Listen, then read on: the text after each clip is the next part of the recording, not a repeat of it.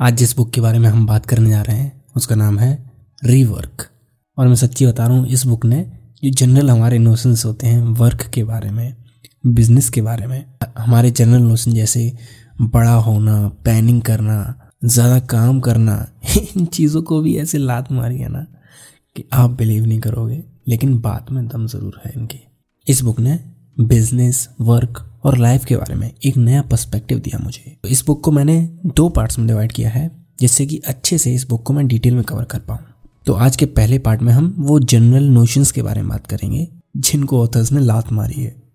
सबसे पहला है इग्नोर द रियल वर्ल्ड आपने ये कितनी बार सुना है कि ये आइडिया अच्छा है, लेकिन ये रियल वर्ल्ड में काम नहीं करेगा। ऐसा हमें हमारे दोस्त, रिश्तेदार कई बार बोलते हैं। इवन हमारे परिवार वाले भी कई बार बोलते हैं। जब हम कुछ आउट ऑफ़ द बॉक्स सोचते हैं, जब हम कुछ नया लाने के बारे में उनको बताते हैं, तब हमें यही सुनने को मिलता है कि आइडिया तो अच्छा है, लेकिन ये असल दुनिया में काम नहीं करेगा। सच्चाई ये है कि रियल वर्ल्ड अनफेमिलियर चीज़ों को एक्सेप्ट आसानी से नहीं करता। नए आइडियाज़ को आसानी से एक्सेप्ट नहीं करता। हमारा रियल वर्ल्ड भरा हुआ है नेगेटिव लोगों से, जो कि सिर्फ़ बाकी लोगों को फॉलो करते हैं। कुछ नया नहीं करते, कुछ नया नहीं सोचते, कुछ अलग नहीं सोचते। आप कितने भी अच्छे हो, अगर आप ऐसे लोगों के साथ रहोगे तो ये आपको अपने जैसा ही बना देंगे। रियल वर्ल्ड में हम अपने आइडियाज़ को रिवील नहीं कर सकते, हम अपनी सक्सेस के सीक्रेट रिवील नहीं कर सकते। रियल वर्ल्ड में हम ज़्यादा एम्प्लॉयज़ को नहीं रख सकते।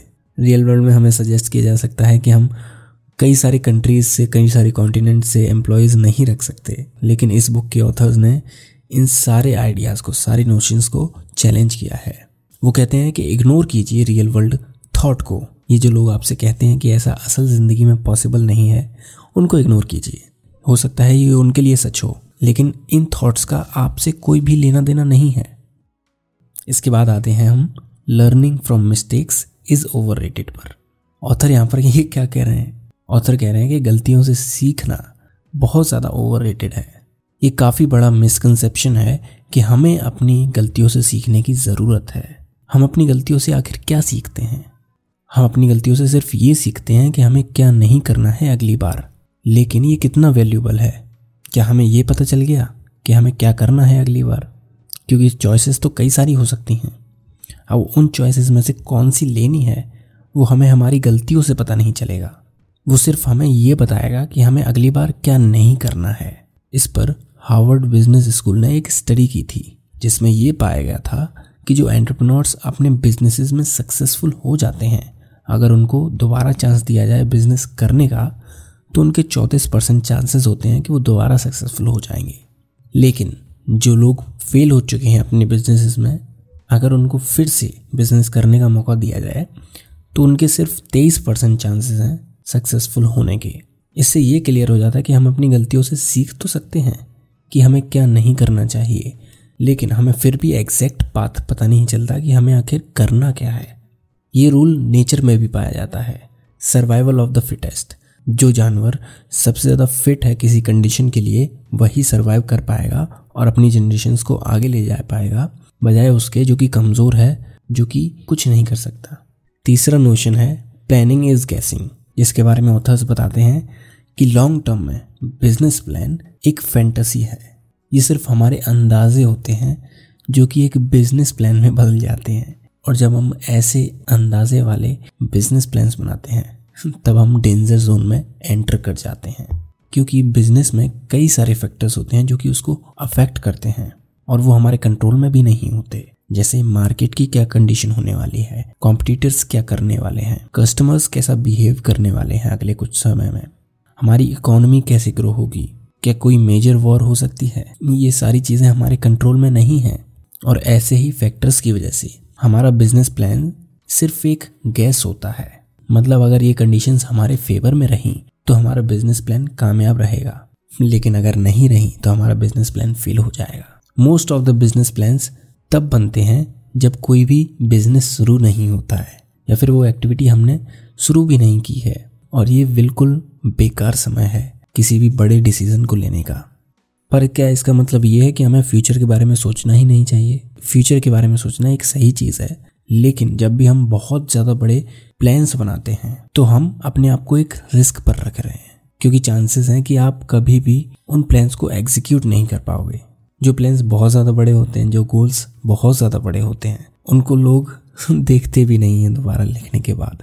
तो ऑथर यहाँ पर ये कहते हैं कि आपको तुक्के लगाने बंद करने होंगे और आपको जो आप अगले हफ़्ते करने वाले हो, जो आप अगले महीने करने वाले हो, वो प्लान करना होगा।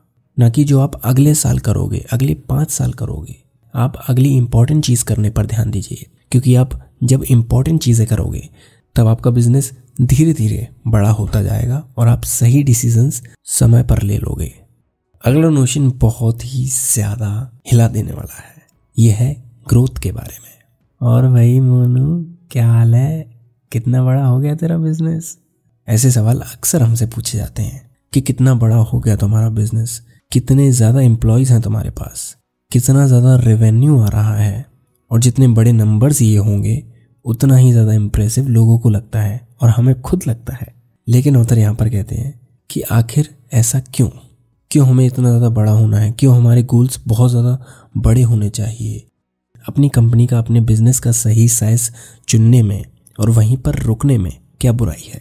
जो कंपनीज़ बड़ी होती हैं तो इसका मतलब यही है कि वो बेस्ट होती हैं। अगर कॉफ़ी बिज़नेस में स्टारबक्स सबसे बड़ी कंपनी है तो क्या इसका मतलब ये है कि सबसे बेस्ट कॉफ़ी भी उसी की होगी? नहीं ना? ठीक इसी तरह, सिर्फ़ बड़ा होना ही हमेशा अच्छा नहीं होता। हो सकता है पचास लोग आपके बिज़नेस के लिए बेस्ट हों, और हो सकता है कि सिर्फ़ दो लोगों से काम चल जाए। और बहुत अच्छा बिज़नेस आपका चले। तो इसलिए ये एजम्पन छोड़ दीजिए कि आपको सिर्फ़ बड़ा होना पड़ेगा, तभी आप सक्सेसफुल हो पाएँगे। धीरे धीरे ग्रो कीजिए, देखिए कि क्या सही फील हो रहा है। क्या आपने नोटिस किया है कि जो बड़े बिजनेसेस होते हैं, वो हमेशा ये विश करते रहते हैं कि काश हम छोटे होते, क्योंकि छोटे बिजनेसेस के पास इतनी ज़्यादा फ्लेक्सिबिलिटी होती है कि वो कभी भी अपने बिज़नेस प्लान्स को चेंज कर सकते हैं, अपने बिज़नेस मॉडल को पेविट कर सकते हैं। कभी भी वो कोई भी चेंज कर सकते हैं। उन्हें बहुत ज़्यादा बड़ी बड़ी मीटिंग्स की ज़रूरत नहीं पड़ती। उनके डिसीजंस में बहुत ज़्यादा समय नहीं लगता। इस वजह से छोटा होना बहुत ज़्यादा फ़ायदेमंद है। अपने बिज़नेस को छोटा रखने में कोई बुराई नहीं है।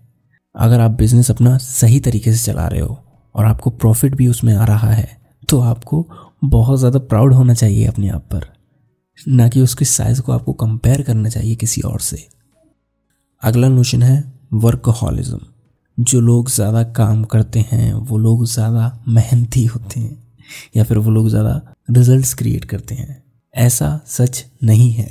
ये ज़रूरी नहीं है कि कोई इंसान बारह घंटे काम कर रहा है तो वो प्रोडक्टिव ही होगा। अगर कोई इंसान चार घंटे काम करके बारह घंटे वाले से ज़्यादा रिजल्ट्स क्रिएट कर रहा है तो आप बताइए प्रोडक्टिव कौन है? ज़्यादा काम का मतलब ये नहीं है कि आप सच्ची में प्रोडक्टिव हो रहे हो। ज़्यादा काम का मतलब है सिर्फ़ ज़्यादा काम। हमें एफिशिएंट होना सीखना होगा, ना कि ज़्यादा काम करने के बारे में सोचना होगा।